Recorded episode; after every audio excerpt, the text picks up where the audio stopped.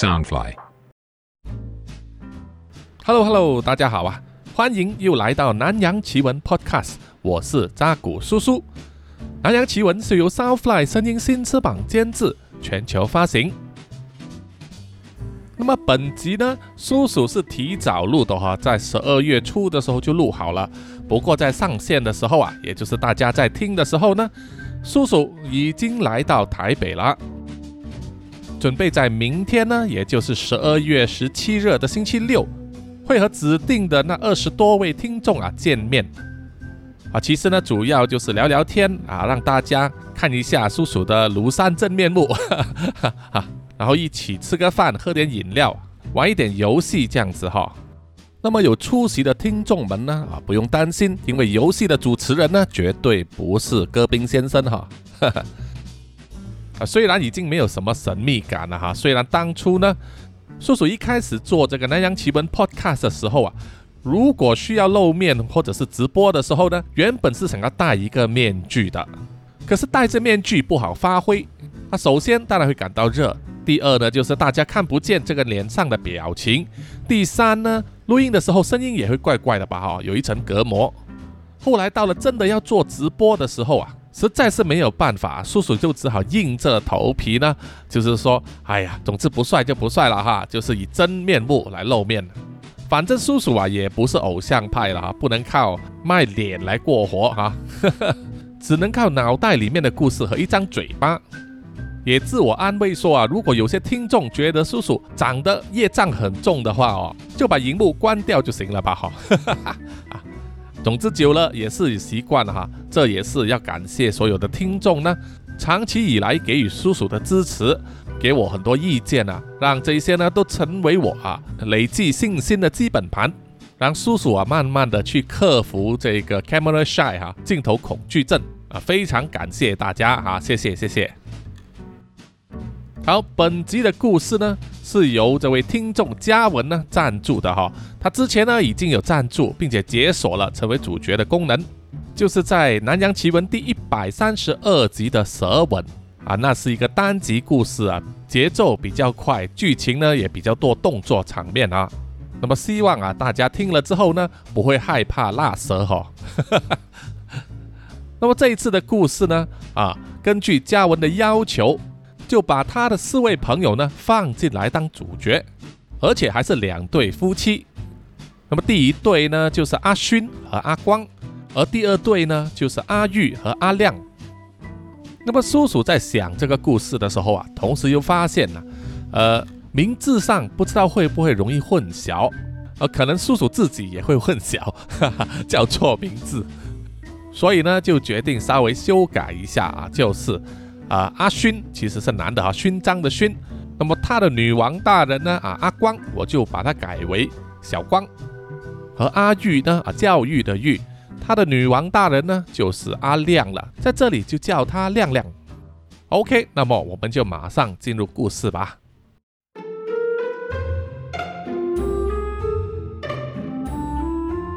在一个原本呢，气氛应该是充满欢乐、融合。让一群毕业离校已经十年的老同学、老朋友们，还有校长和老师们，可以再次聚首，诉说当年情的同学聚会，出现了意想不到的急转直下。在布置得美轮美奂、摆满了晚宴餐桌的学校多用途礼堂里面，穿着全黑色员工制服的服务生们，在确认了所有来宾都已经进入礼堂之后啊。就把所有门呢关上，并且上了锁。可是，在现场所有的宾客没有一个人注意到，因为现场的灯光呢，在一瞬之间暗了下来，然后有一盏明亮的灯光就直接投射到舞台上，吸引住了所有人的目光。在舞台下，在当年已经是学生情侣，经过十年爱情长跑的阿勋和小光率先鼓掌。而现场其他的同学呢，也跟着一起拍掌，然后欢呼起来，把气氛给炒热了。因为每一个人啊都非常兴奋啊，正在期待第一个上台的人呢，也就是当年他们的级任老师邱老师。而在学校非常有人气啊，除了长得一表人才之外，教学的方法还非常幽默，深得全校同学的爱戴。所以所有人呢也非常期待回味已久的邱老师到底有什么话会和大家说。站在阿尼和小光身边一起拍掌的是亮亮啊，不但脸上没有一丝笑容，而且还有点苦涩。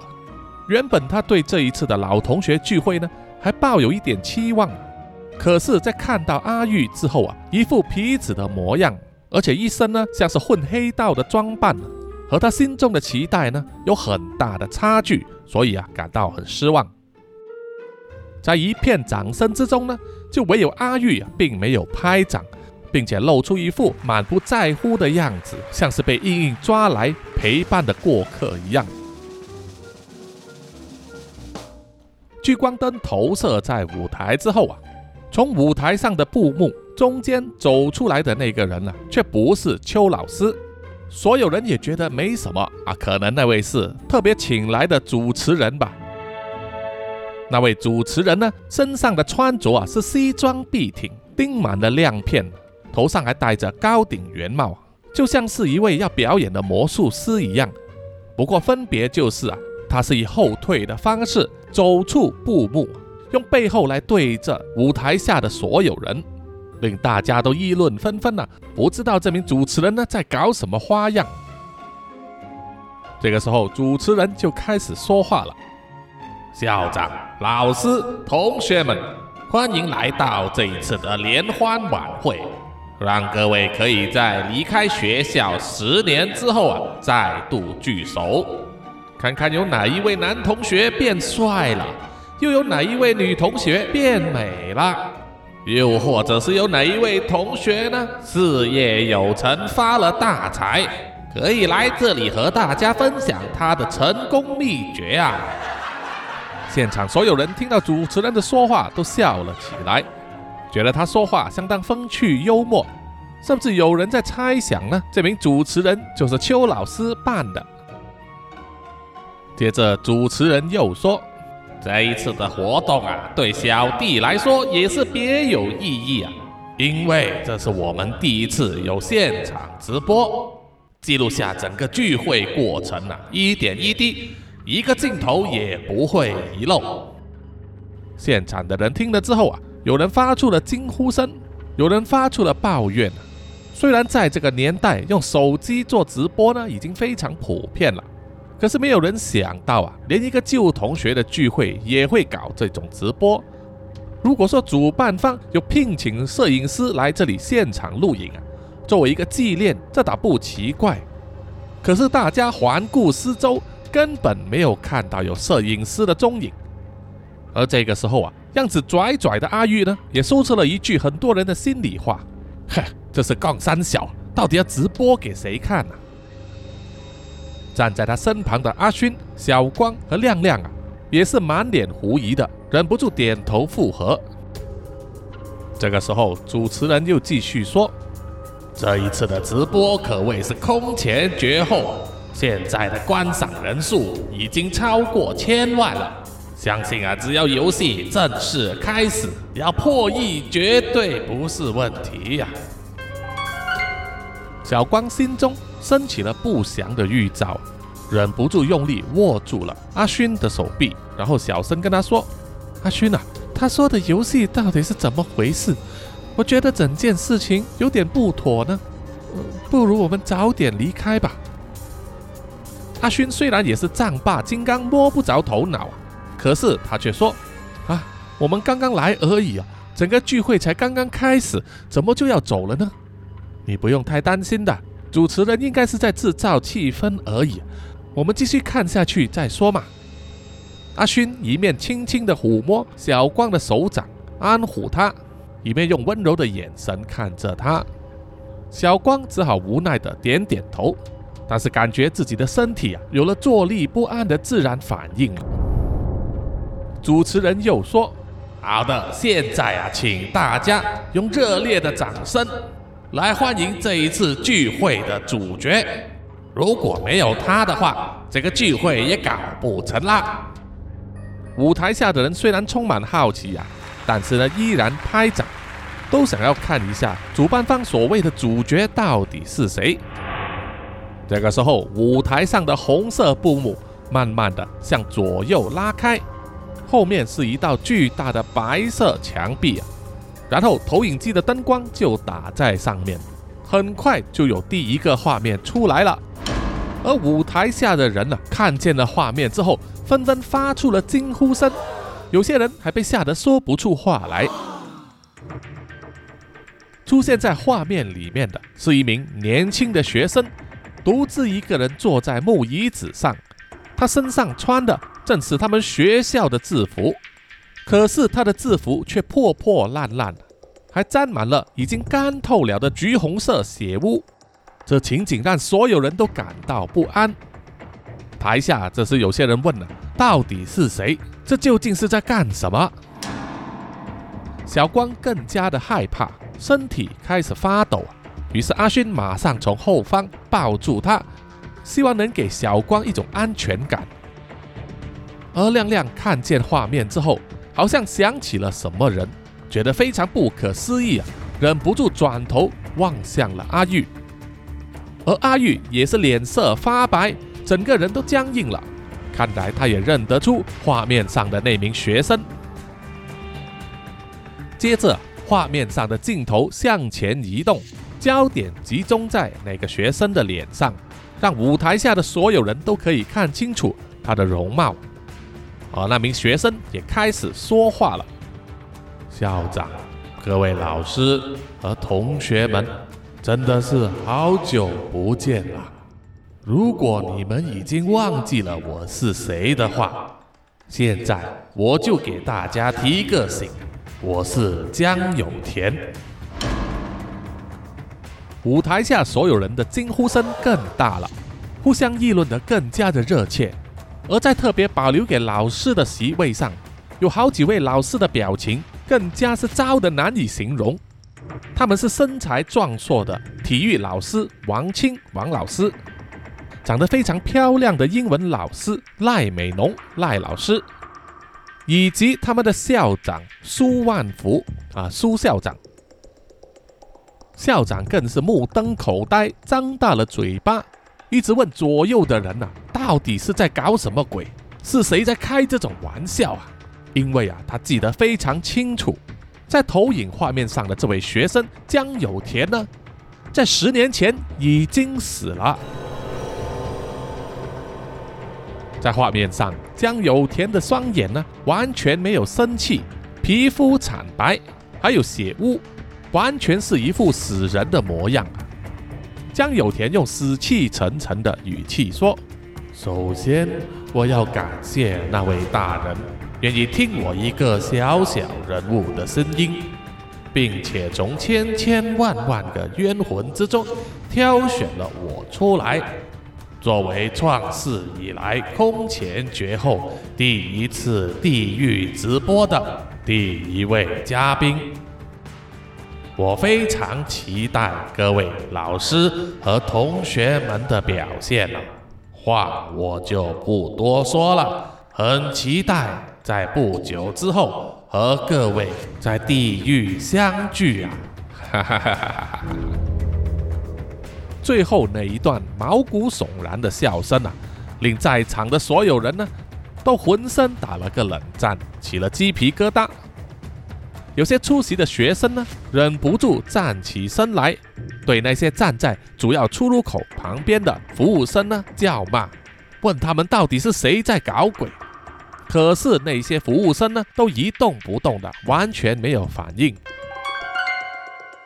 小光拉着阿勋的手臂啊，跟他说：“我真的受不了了，我们走吧。”阿勋也是觉得非常古怪啊，于是点了点头呢，就拉着小光往出口走去。在出口那里也有好几名同学站在那里呀。这个时候，阿勋和小光才和他们一样，同时发现。多用途礼堂的所有出入口呢都被上锁了，根本无法打开。不管他们怎么问、怎么骂、怎么命令啊，那些服务生呢就是一动不动，像木头人一样。阿玉和亮亮也走到了出入口，看见门上锁之后啊，阿玉就发挥他的黑道本色，一手抓住了其中一名服务生的衣襟，用恶狠狠的口气质问他说：“为什么门都上锁了，还不快点开门？你们是要我揍你吗？”阿玉的声音非常大，让在场几乎所有人都听见了。门被锁上了，让整个会场的气氛更加的慌乱了。看见服务生完全没有反应，阿玉也不再问第二次了，挥起拳头就打过去，打在那名服务生的脸颊上。只是他完全没有想到，啊那名服务生的头呢，整个掉了下来，在地上滚动着。吓得小光、亮亮和一些其他的女同学呢，都高声尖叫。阿玉也被吓了一跳啊，马上放开了手，而被他抓住衣襟的那名服务生呢，身体就直接倒在地上，一动不动的。阿玉心里非常焦急啊，不断的解释说：“不可能的，我只是打了他一拳，不可能整个头都掉下来的，你们所有人都亲眼看见的。”我只是想教训他，没有想要杀他的。可是放眼望去啊，好像整个礼堂上的所有人呢，用看着杀人犯的眼睛望着阿玉。这个时候，阿勋呢发现了一点东西，于是就走上前去检查了一下躺在地上的那名服务生，然后松了一口气，说：“阿玉，不用担心了，这是个假人呐。”说完，阿勋就抱起了躺在地上的服务生的身体，让阿玉看见服务生断掉的颈部呢，有一个平整的切口，看起来像是塑胶或者是木头做的，一点血也没有流出来。阿玉看了之后啊，也蹲下身去检查那名服务生的头颅，他拿起来之后也发现，那颗人头就像是橱窗里面的假人模特儿没有两样。于是啊，他高高举起那个头给其他人看啊，一面说：“你们看，真的是假的啊！我没有杀人啊！”其他人也发出了惊呼，但确实呢，距离比较靠近阿玉的人都看见，那个确实是假的人头。于是有人呢，马上转头去望向其他的服务生，发现啊，在入场的时候活生生的服务生呢，现在居然都变成了人偶。这完全无法解释。有人尝试去开门、拍门、撞门呐，可是门就是纹丝不动。这时候，台上的主持人又再度说话了：“好了，各位久等了，你们也不用浪费力气了。所有的出入口是打开不了的，因为游戏要正式开始啦。”小弟作为你们的游戏主持人呢，有必要向大家讲解一下规则。说完，主持人就转过身来，展示了他的庐山真面目。在场有的人看见之后啊，吓得大叫；有的人简直是吓呆了，因为这名主持人呢，他正面的脸呢是压扁了的，非常恐怖啊。主持人又说：“在此正式介绍，我是你们的游戏主持人戈宾先生。现在你们整个学校已经变成了我们地狱直播真人生存秀的活动场地了。这一个你们过去非常熟悉的校园，现在已经满布了陷阱，还有致命的妖怪。”而作为参加者的各位呢，就只有一个目的，就是要从这里逃出去。时间没有限制，而出口只有一个，但是位置在哪里呢？就有劳各位自己去发掘了。现在我正式宣布，观看这场直播的鬼魂们数量已经破亿了，真的是可喜可贺。在此非常感谢那位大人的恩准，接受我这个提案，让所有在地狱受苦受难的鬼魂们呢都能够获得一点娱乐，对我来说是至高无上的荣幸。好了，废话不多说，游戏马上开始。作为开场的第一个游戏呢，我们先来一点刺激的吧。在三分钟之内，这个礼堂的天花板就会压下来。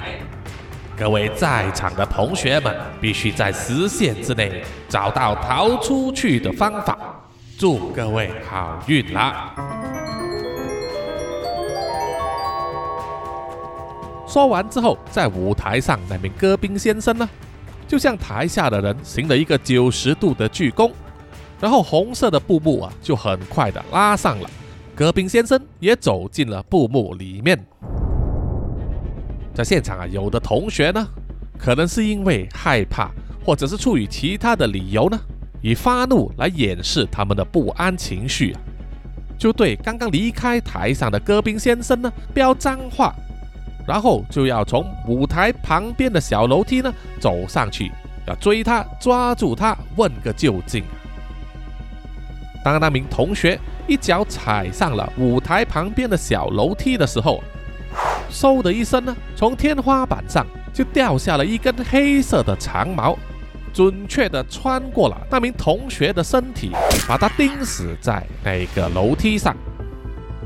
看着那名同学的身体啊。在不断的颤抖，鲜血直流，所有人都吓得大声尖叫。这个时候，戈宾先生的头从舞台上的红幕钻出来，然后又补充了一句说：“啊，忘了提醒各位，在这三分钟的时限内，会不定时有东西从上面掉下来哦，请大家要多加小心。好，我们待会再见吧。”说完之后，他又躲进了布幕里面，而投影机呢，就在布幕上投影住了一个三分钟的倒数计时，开始跳动了，留下了在舞台之下那一群充满恐惧、惊慌失措，在周围乱窜的同学们。有人不断的在拍出口的门，不断的呼叫救命啊！或者是一直在高声的问，到底发生了什么事？为什么会这样子啊？不断的问天问地，就是没有去做一个更迫切的事啊，那就是怎么样逃出这个礼堂呢？阿勋和阿光当然也是非常害怕的一对，可是对阿勋来说，他一直告诉自己啊，有保护女朋友生命安全的义务。所以他不断的告诉自己要冷静，要想办法。他掏出了手机，检查了一下，可以确认呢，手机完全没有讯号，不能拨电话或者是上网，连紧急求救的功能呢也无法使用。阿勋紧紧抱着全身发抖的小光，一直安慰他不要害怕。小光不断的点头，然后他看见了一个人在独自发抖的亮亮。于是就向他招了招手啊，已经快要哭出泪来的亮亮呢，也再也忍不住啊，走上前和小光抱在一起，借此希望呢，能够稳定他混乱又恐惧的心。阿玉啊，你以前不是负责舞台灯光的吗？想个办法嘛。阿勋说。而表情虽然紧张，不断想保持冷静的阿玉啊，听了之后点点头。确实，在练书的时候呢。他被指派到舞台组里，负责控制灯光、布幕，还有音响器材等等啊。他对这个舞台最为了解了，他就说：“跟我来。”然后就向舞台的侧面走去。阿勋、小光和亮亮也尾随在阿玉的身后。当他们快步在奔跑的时候啊，可以不断的听见有长矛从天花板掉下来，刺中了人。或者是插入地板的声音，在这一刻，他们根本不敢转头去望，甚至把耳朵盖上，不敢去听其他人的惨叫。在舞台侧面是有一扇门，通往控制室，因为正面有一个假的柱子阻挡啊，所以从正面是看不见那一扇门的。如果不是阿玉带领的话，那么阿勋他们呢，可能也不会找到或者想起。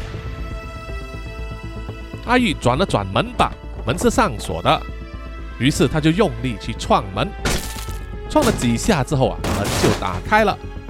里面虽然昏暗而且布满灰尘，可是却可以看到一条往上走的旋转楼梯。走上了楼梯之后啊，就到了控制室。那个房间并不大，摆满了各种音响控制器材，而正面还有一个玻璃窗呢，可以让他们俯瞰整个会场。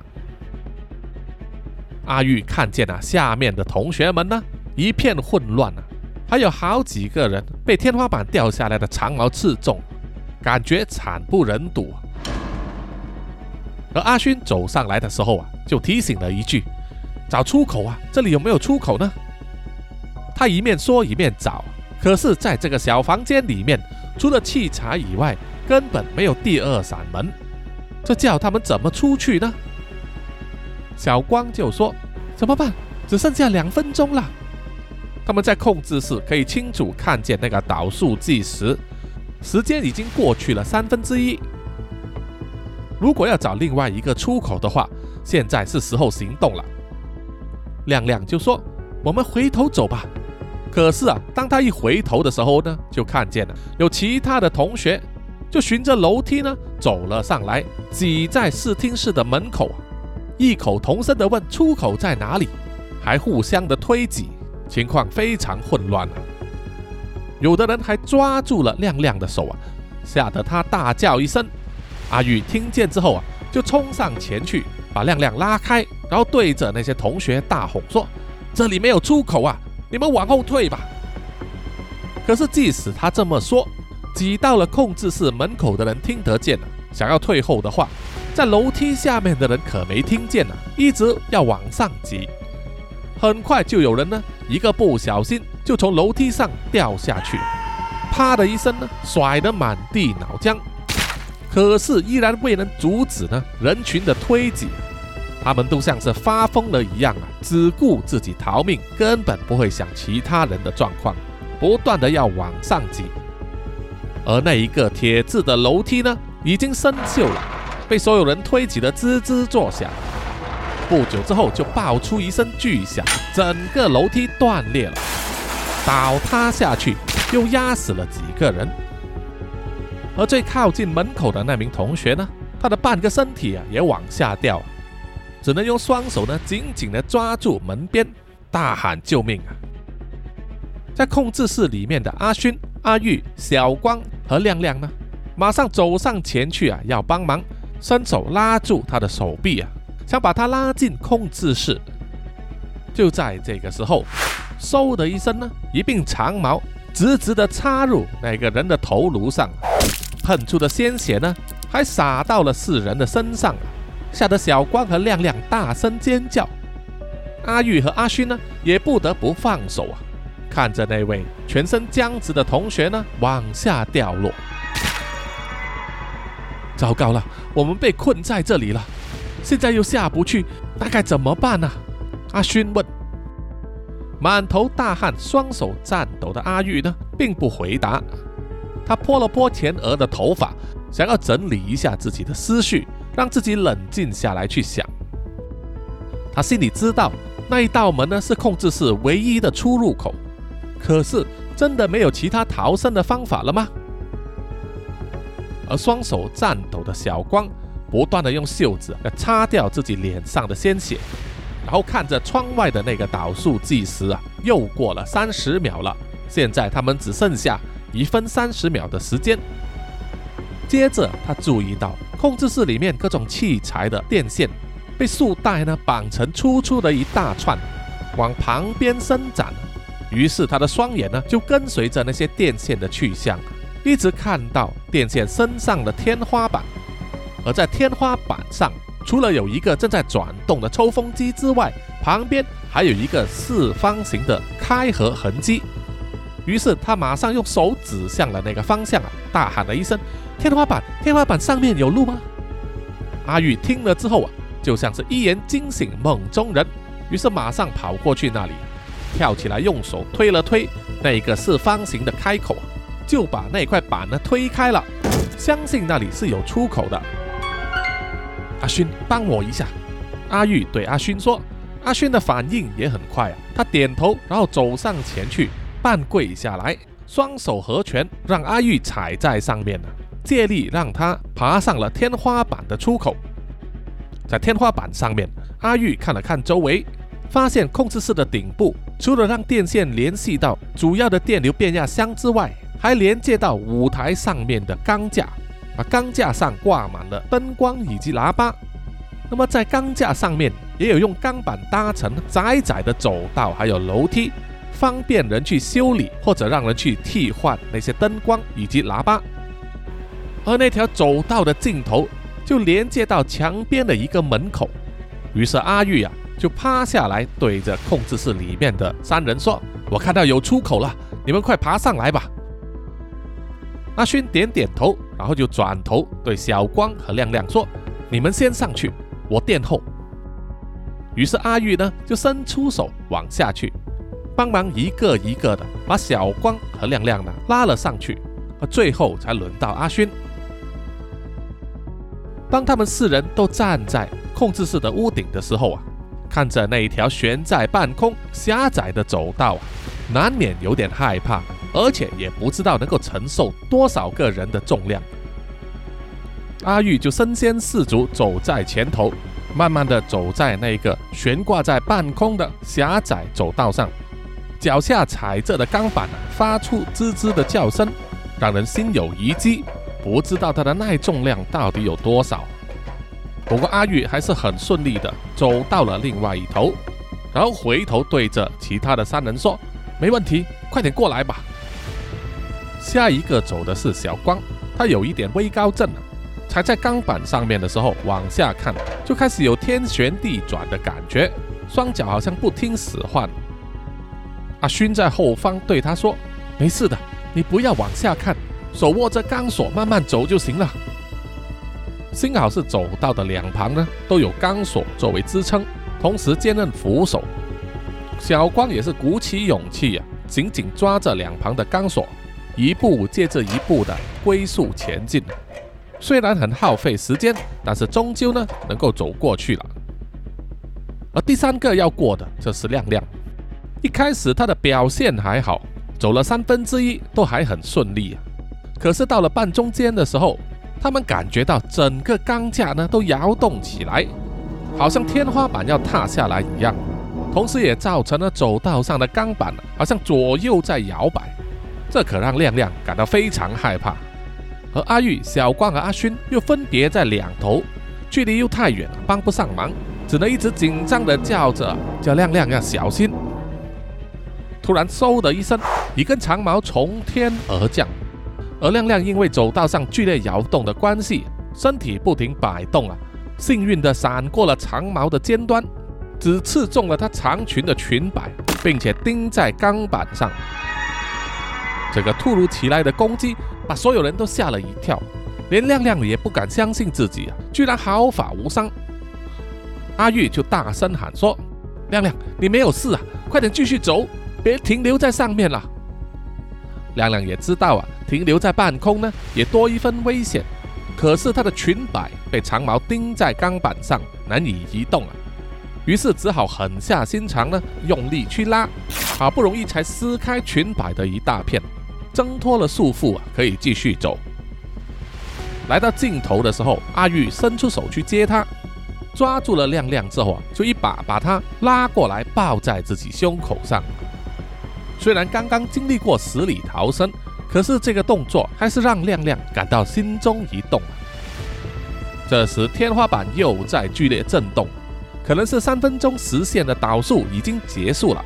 上面一团黑压压的东西呢，逐渐的下降，而现在只剩下阿尼还在控制室的屋顶上。小光非常紧张的大叫：“危险啊！你快点过来啊！”阿尼心中也是有计时啊，大概知道时限已经到了，于是想也不想就踩上了那条走道，双手扶着钢板，以半蹲的方式快速的走过，终于在最后的一刻爬到了另外一端。当阿尼的脚呢一离开那条狭窄的走道，从上而下那团黑压压的东西就压到了整个钢架上，一时火花四射，金属碰撞发出了火光和刺耳的声音，然后就是那些灯光和喇叭呢就往下掉，最后整个钢架也像纸做的一样，一下子就被那一团黑压压的东西呢压扁了。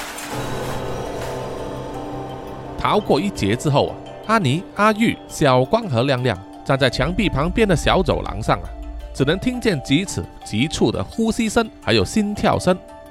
因为这个时候他们再也听不见礼堂里其他同学和师生的尖叫和惨叫声了，只剩下一片寂静。到底有多少人能像他们一样逃出去呀？根本无从得知。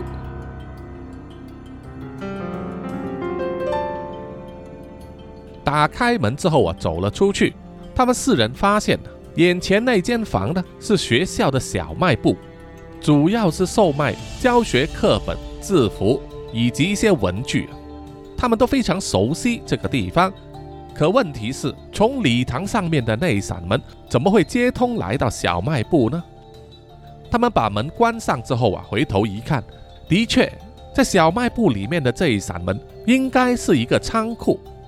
可是把门打开一看呢，确实变成了通向多用途礼堂，这完全不合常理。阿玉就说：“别想太多了，我们继续找出路吧。我记得小卖部隔壁就是教师室。”于是他们走出了小卖部，外面确实是教师室，同时还有好几扇门呢，上面写着会计室、校长办公室以及教师们专用的洗手间。可是啊，这些门都无法打开。于是他们继续走到了教师室啊，那是一个面积很大、排列着一排排的桌椅呢，上面都叠满了课本，现在却一个人也没有的教师室。看见老师们的桌子啊，几乎和他们印象之中十年前呢没什么差别，忽然间好像勾起了很多回忆。教师室有三道出入口。一个正门，然后左右各一扇门，现在啊都是关上的。因为阿勋比较靠近左边的门，于是他就走过去，当手要握住握把的时候，却透过门上面的那一块毛玻璃呢，发现门外面突然冒出了一个巨大的黑影，吓得他瞬间停止了动作。而阿玉和亮亮也注意到了，当小光转过头去啊。正要开口问阿尼发生什么事的时候，阿玉第一时间呢用手遮住了小光的嘴巴，阻止他发出声音。这个时候啊，阿勋可以清楚听见隔着毛玻璃之外的那个黑影啊发出低沉的吼声，然后是他鼻子上呼吸的热气还碰到了毛玻璃上，形成了一团小小的雾。阿尼慢慢的转身。然后做了一个手势，叫阿玉、小光和亮亮三人呢，快点躲起来。接着，那扇左边的门就被撞开了。一个体型比人还高出两个头、上半身长满了浓密黑毛的牛，但是却有着人类的壮硕四肢，而且在它后颈的黑毛上还伸出了一条长长的舌头，不断的吐信。像是帮助这条牛头怪物呢覆盖所有的死角。这个牛头怪物可能是感应到教师室里面有动静了，于是撞开了门走进来。可是他所能看到的是排列的密密麻麻的桌子，根本一个人也没有。当然，那是因为阿玉、阿尼、小光和亮亮四个人呢，及时的俯下身体躲了起来。牛头怪物往前走了几步，又在左右环视四周，而它后颈上的那条蛇呢，也是不断在摆动，像是在寻找活人的踪迹。接着，牛头怪物就大吼一声，强烈的音波令到一些桌子上的玻璃杯或者是瓶子呢，都剧烈摇动起来。而躲在桌子底下的阿玉等人呢，就只能用手紧紧地捂住自己的嘴巴，一动不动啊，不敢发出声音，甚至连气都不敢大喘一下。牛头怪物结束吼叫之后，又等了一阵子，发现整间教师室都没有动静，于是呢，他又继续走，轰的一声推开了右边的门，然后施施然地走了出去。而阿玉等四个人呢，也不敢妄动，只能竖起耳朵静听，等待那个牛头怪物的脚步声远离了，才敢松一口气。小光压低了嗓子，小声说：“刚才那个到底是什么东西啊？学校里面怎么会有那些东西啊？我现在是在噩梦里面吗？”阿尼紧紧地抱住了小光，轻拍他的后背来安抚他，然后说：“我也不知道啊。从舞台上开始的那一刻，很多事就很不对劲了。那个从活人变成了人偶的服务生，那个古古怪怪的主持人叫什么戈宾先生，还有就是那个应该十年前就已经死掉的江有田，一切的一切全部都说不通啊。”而亮亮反而有比较特别的见解。他说：“我觉得现在我们可能是进入了一个像是游戏的世界吧。如果这是一个游戏，那么活着逃出这里就是我们唯一的目标。就像那个戈宾先生所说，我们必须设法逃出这里。他也给了我们提示，说整个学校布满了陷阱和怪物。”阿玉一边听一边点点头。他在念书的时候本来就吊儿郎当，不是溜街游荡啊，就是在家打游戏，所以他比较能够接受进入游戏世界的说法。不过既然说到了江有田的份上，他心中一直有个疑问，于是他就说：“当年那个江有田到底是怎么死的？你们还记得吗？”阿勋、小光和亮亮互相对望，但是都没有回答。阿玉就继续说。我记得事发那一天，我逃课了。我是隔了几天之后听到同学说起，才知道这件事。你们那一天都有上学吧？那一天到底发生了什么事啊？亮亮回答说：“我记得那一天午休之后，我们在课室里等了很久，老师都还没进入课室。接着我们就听见了警车和救护车的警笛声。”我记得同学们之间都一阵骚动，但是没有人知道发生什么事。我也是隔天早上看报纸的时候才知道出事了，说江有田从天台跳下来自杀而死。阿玉就问，新闻上也是说他自杀了，问题是为什么会寻死呢？小光一面说，一面用眼睛盯着阿玉：“你真的不知道吗？”我听说他在学校长期被霸凌。阿玉的反应很激烈，你这是什么意思？你是说我霸凌他吗？阿尼马上出手按住了他，并且提醒他要压低声量。不不不，小光不是这个意思。阿玉强行压下心中的怒火，然后就说：“不是这个意思，那是什么意思？难道我这种长期逃学，现在去混黑道的人，就一定是霸凌者吗？”小光知道啊自己说错话了，于是赶忙道歉，不应该以刻板印象来看待阿玉。而阿玉也接受了，从口中吐出一口闷气，说：“学校里面有那么多人，如果真的要被欺负的话，霸凌者多的是。”阿尼也说：“先此说明啊，我们跟江有田都不同班，所以并不知道平日在学校发生什么事情。”不过我确实听过有传闻说，足球部的人特别喜欢找他麻烦。我个人是曾经见过，在午休的时候啊，江有田都必须帮他们买吃的，被当成仆人一样来使唤了。亮亮就说：“如果说江有田是被足球部的人霸凌而自杀的，那么他干嘛要迁怒我们其他人呢？这说不通吧？”阿尼、小光和阿玉听了之后啊。也是一脸疑惑。确实，他们跟江有田的死完全扯不上关系。这一次的同学聚会上，或者霸凌他的人有出席，可是为什么会牵扯到其他人的身上呢？这一点呢，他们怎么想都想不明白。